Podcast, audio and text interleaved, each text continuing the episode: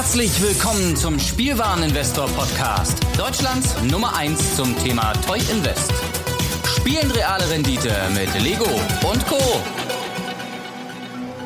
Hallo und schön, dass ihr wieder dabei seid beim Spielwareninvestor Podcast. Ihr werdet an meiner unbekannten Stimme und dem leicht abgeänderten Intro gehört haben. Heute ist die Premierenepisode des Videospielinvestment-Segments. Mein Name ist Patrick Schott. Ich bin neben äh, Patrick Titke, dem Namensvetter, der sich um die Magic the Gathering Sachen kümmert, und Lars, dem altbekannten Lego Investment Guru, der Dritte im Bunde, der sozusagen jetzt äh, Spielwareninvestor, äh, der die Seite erweitert, der die Themengebiete erweitert, der so ein bisschen versucht, äh, seinen Horizont auch von euch lieben Hörern zu erweitern und der Tipps geben möchte im Bereich Games Investments, Gaming News. Ähm, was lohnt sich da inwiefern? Was tummelt sich gerade so? Was sind neue Trends? Und was geschieht so im Bereich der Videospiele? Ja, ähm, die sonntägliche Episode, die wir aufnehmen werden, dreht sich dann ja nochmal so ein bisschen um die Vorstellung von uns. Ganz kurz zu mir nur. Ich bin seit, ja, seit ich eigentlich denken kann, mit Videospielen fest verwandelt, habe damals auf dem alten Nintendo NES, ähm, dem Nintendo Entertainment System, meine ersten Zockererfahrungen gesammelt, habe seitdem eigentlich jede größere Konsole, sei es jetzt Dreamcast, Nintendo 64, äh, Xbox 360, Super Nintendo und so weiter und so fort, habe eigentlich alles schon intensiv bespielt. Ich habe auch beruflich schon ähm, einige Reviews geschrieben, zum Beispiel für diverse Webseiten, habe schon bei der Games Aktuell, die einigen Videospielfreunden und Videospielfans was sagen wird, gearbeitet und ja, mich immer so ein bisschen für Videospiele äh, sehr stark interessiert, habe mich da auch beruflich äh, so ein bisschen ausprobiert, bin aktuell aber ganz normaler Softwareentwickler, also ganz normaler Klischee-Nerd und betreibe jetzt seit ja ein paar Jahren eigentlich schon am intensivsten, sage ich mal, seit das NES Classic Mini damals rauskam, das Investment bisschen stärker und achte darauf, was kann man da auch finanziell vielleicht reißen, was sind so die heißen und bekannten Veröffentlichungen, die demnächst anstehen, ähm, wie sieht da die Vorbestellpolitik aus und so weiter und so fort. Und ja, weil ich mich dafür sehr stark für interessiere und ganz gut was zum Thema Investment beitragen kann, hört ihr jetzt eben meine Stimme. Ja, einige, wie schon erwähnt, die den Blog lesen, äh, werden es gemerkt haben, die PlayStation Classic ist im Anmarsch und soll auch gleich das erste Thema meines Podcasts beziehungsweise meine Podcast-Sparte werden. Und da jetzt auch einigermaßen zeitliche Eile geboten ist, ja, steigen wir jetzt direkt ein in das Thema PlayStation Classic. Und für diejenigen, die zum Release der PlayStation 1 damals 1994 ähm, noch nichts mit Videospielen zu tun hatten oder auch heute vielleicht wieder oder immer noch nicht äh, mit Videospielen beschäftigt sind, mal ein kurzer Abriss. Also die PlayStation kam, wie schon erwähnt, 1994 auf den Markt, war damals die erste CD-basierte Konsole und äh, hat damit die bis dahin ja modulvorherrschenden ähm, äh, Spielveröffentlichungen sozusagen abgelöst. Die PlayStation 1 war damals ein sehr großer Erfolg, hat dann schlussendlich auch dazu geführt, dass Nintendo seine Vormachtstellung, was Videospielkonsolen und Videospiele an und für sich anging, ein bisschen eingebüßt hat, hat sich in den letzten Jahren, man merkt schon auch an der aktuellen Hardware der PlayStation 4, immer weiterentwickelt. Es gab immer wieder ähm, Neuentwicklungen, es gab Neuveröffentlichungen und hat sich ganz gut gehalten. Es wird jetzt momentan schon über die PlayStation 5 heiß diskutiert, die wohl nächstes Jahr angekündigt werden soll und dann 2020 erscheinen soll. Jetzt könnte man sich natürlich fragen, warum Sony, also der Hersteller der PlayStation, ausgerechnet die PlayStation 1 jetzt zu diesem Zeitpunkt wieder veröffentlicht sozusagen. Äh, es ist ja ungewöhnlich, dass rund ja, fast 25 Jahre nach Release der ursprünglichen Konsole auf einmal das Ganze nochmal erscheint. Und dazu muss man wissen, dass Nintendo im Jahr 2016 mit der Neuveröffentlichung des äh, Nintendo Classic Mini, also dem alten NES, der ersten Heimkonsole von Nintendo, äh, sehr große Erfolge eingefahren hat. Und das Ganze hat sich wiederholt dann ein Jahr später mit dem Super Nintendo Mini, ähm, was dann 2017 rauskam und auf den Zug sind dann auch mittlerweile viele Hardware-Hersteller aufgesprungen. Ähm, es gibt mittlerweile ja Commodore Mini, es gibt C64 Mini, es gibt äh, Mega Drive Mini und ähm, Sony hat eben jetzt im Sommer die PlayStation als Neuveröffentlichung sozusagen angekündigt. Das Ganze zeichnet sich dadurch aus, dass die Konsole zwar auch in einem ursprünglichen Design erscheint, also damals dieses rechteckig-klobige mit der CD-Klappe, ähm, äh, die nach oben fährt, das Ganze aber ungefähr auf die Hälfte der ursprünglichen Größe, der ursprünglichen Größe eingedampft wurde. Ähm, das war bei dem NES Mini und dem Super Nintendo Mini ganz genauso und ich denke, das hat einfach mit Designentscheidungen zu tun, dass es halt einfach ein bisschen peppiger aussieht, als diesen, diesen grauen Kasten sich eben hinzustellen. Ja, also das Ganze ist ungefähr halb so groß, wie schon erwähnt, wie die originale PlayStation, kommt aber auch originalgetreu mit zwei Controllern. Das ist schon mal eine wichtige Information, weil das NES äh, von Nintendo damals, das NES Mini, nur einen Controller hatte, den zweiten musste man sich dazu kaufen, wenn man im Multiplayer spielen wollte. Ähm, und Sony hat es hier richtig gemacht, dass die, dass der zweite Controller einfach schon von Anfang an mit dabei liegt. Äh, man muss jetzt auch dazu sagen, dass die PlayStation Classic die Mini-Variante keine klassischen PlayStation-Spiele, also diese die CDs abspielt, sondern eben wie beim NES und Super Nintendo Mini das Ganze auf einer Platine vorher installiert ist. Man kann sich auch nichts nachladen, man hat auf offiziellen Wegen, sage ich jetzt mal dazu, keinen Zugriff auf die Spiele, die drauf liegen. Die sind einfach vorinstalliert, lassen sich sozusagen mit dem Interface auf der PlayStation Mini starten, aber das war's auch schon. Ähnlich wie beim Super Nintendo Mini sind auch bei der PlayStation Classic wieder 20 Spiele vorinstalliert.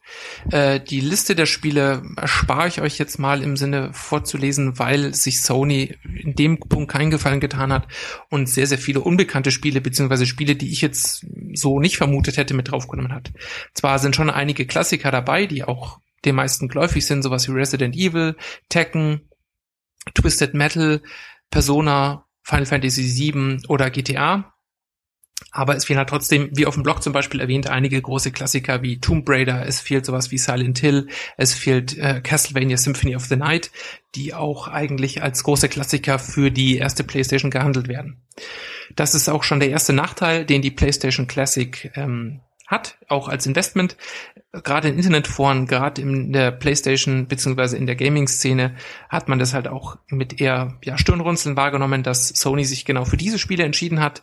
Die meisten davon, denke ich, wurden einfach aufgrund des heute bekannten Namens, wie zum Beispiel Persona oder ähm, aufgrund ihrer Lizenzlage genommen. Und das ist, wie erwähnt, leider einer der großen Nachteile der PlayStation Classic. Also beim Super Nintendo war die Spieleauswahl einfach besser und es hat man halt eben auch dann an der Nachfrage der Fans gemerkt.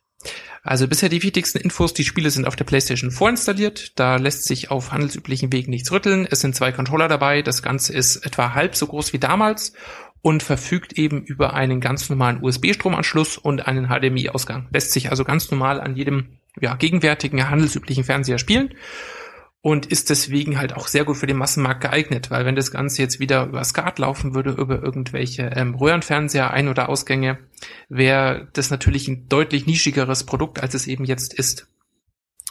Und ja, man kann ruhig die äh, von Nintendo veröffentlichten Mini-Konsolen so ein bisschen als Ausgangspunkt nehmen und sich da so ein bisschen langhangeln, wie denn mit der PlayStation Classic äh, weiter verfahren wird, was damit so passieren wird. Ich habe die letzten Tage nochmal gecheckt. Eigentlich bis vorgestern, bis zum 20., 21. November war die Konsole noch normal über Amazon vorbeziehbar. Das hat sich jetzt geändert. Also bei Amazon ist die Kiste nicht mehr geliefert. Allerdings ähm, gibt's bei örtlichen Saturns oder Mediamärkten, Müller, diversen anderen Orten, wo es halt eben Videospiele gibt, vielleicht habt ihr auch einen, Ort, einen örtlichen Fachhändler bei euch, ähm, sollte es eigentlich kein Problem sein, das Ganze am Release am 3. Dezember 2018 dann eben zu bekommen. Die PlayStation Classic wird 99,99 als unverbindliche Preisempfehlung haben. Äh, ich würde da jetzt schätzen, dass eben aufgrund der momentanen Vorbestellerlage, weil die doch mit der Zeit immer angespannter wird oder auch mit dem Blick auf Weihnachten, dass äh, da Schnäppchen eher schwer zu machen sind. Also wenn dann irgendwie vielleicht zu Weihnachten, falls dann nochmal ein zweiter, ein zweiter Schwung an Konsolen produziert und veröffentlicht wird, äh, vielleicht kann man da nochmal irgendwie ein Angebot angreifen von den großen Elektronikmärkten. Ich denke aber, dass diese 99,99 relativ in Stein gemeißelt sein werden, wenn ihr denn überhaupt noch eine bekommt. Und dass aufgrund der Marktlage dann halt einfach dafür als Ausgleich die Nachfrage sehr hoch ist und ihr dann halt eben über die diversen Plattformen, vielleicht auch bei euch im Freundeskreis, vielleicht auch im Bekanntenkreis, ähm, ganz gute Gewinne einfahren könnt. Ich habe mal die Vorbestellerzahlen gecheckt.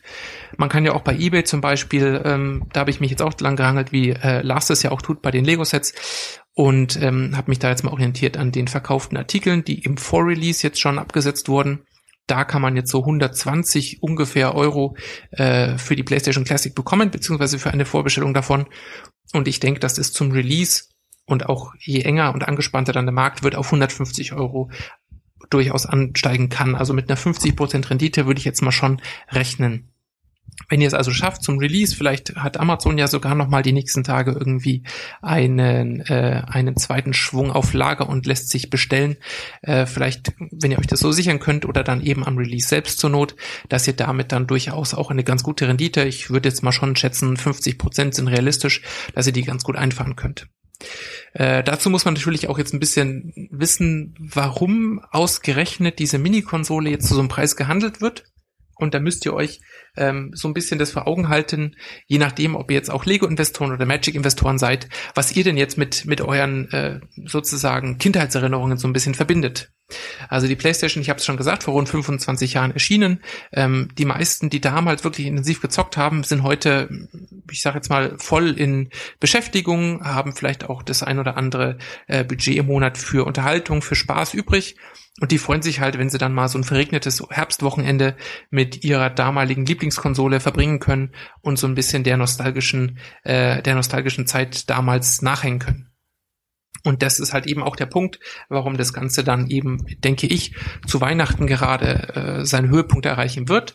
Da muss man äh, auch ein bisschen dann natürlich die, die langfristige Preisentwicklung abwarten, muss abwarten, wann Sony nachproduziert. Das denke ich, werden sie auf jeden Fall tun, weil Sony ja auch dann interessiert ist, den Hype, der dann entsteht und der Hype, äh, der durch die Nachfrage auch weiter angefacht wird, äh, dem auch zu entsprechen und da natürlich auch so viele Geräte wie möglich abzusetzen. Ja, das soll es eigentlich mit den wichtigen Infos zur PlayStation Classic gewesen sein. Weitere Infos zu mir und dem weiteren Verlauf des äh, Spielwareninvestor und des Spielwareninvestor Podcast kriegt ihr dann wahrscheinlich am Sonntag dann im Triumvirat von uns dreien. Ich wünsche euch ganz viel Spaß mit der PlayStation, wenn ihr sie denn zum Beispiel für euch auch selber äh, beziehen wollt, weil ja doch, muss man auch fairerweise dazu sagen, einige Klassiker mit dabei sind, die auch ja die, die Nostalgie äh, durchaus stark aufkommen lassen. Und ich hoffe, ich habe euch ein bisschen einen Tipp geben können, habe euch ein bisschen äh, ja in die Welt des Videospielinvestments einführen können und hoffe, dass ihr sowohl Spaß mit dem Podcast als auch mit der Konsole und mir und den Videospielinvestments, die noch kommen werden, haben werdet.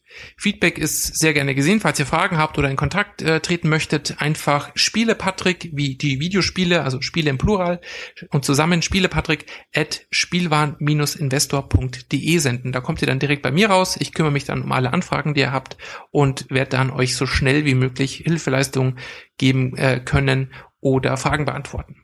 Ja, dann, ich danke euch ganz herzlich fürs Zuhören, wünsche euch noch ein angenehmes Wochenende und bis zum nächsten Mal. Ciao, ciao.